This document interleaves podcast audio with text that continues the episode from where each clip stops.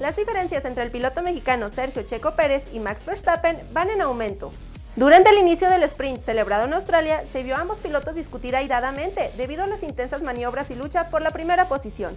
Al final de la competencia, Verstappen encaró a Checo Pérez frente al equipo de Red Bull que festejaba el 1-2 logrado por la escudería. Al percatarse de que había una cámara de video, Checo jaló Verstappen a un pasillo y allí continuaron la discusión. Según el piloto neerlandés, en la curva 1 el mexicano fue demasiado agresivo contra él, a grado de que casi lo saca del circuito. Durante el resto de la competencia la rivalidad siguió entre ambos pilotos, en donde Max logró el primer puesto con 20 segundos de ventaja sobre el mexicano.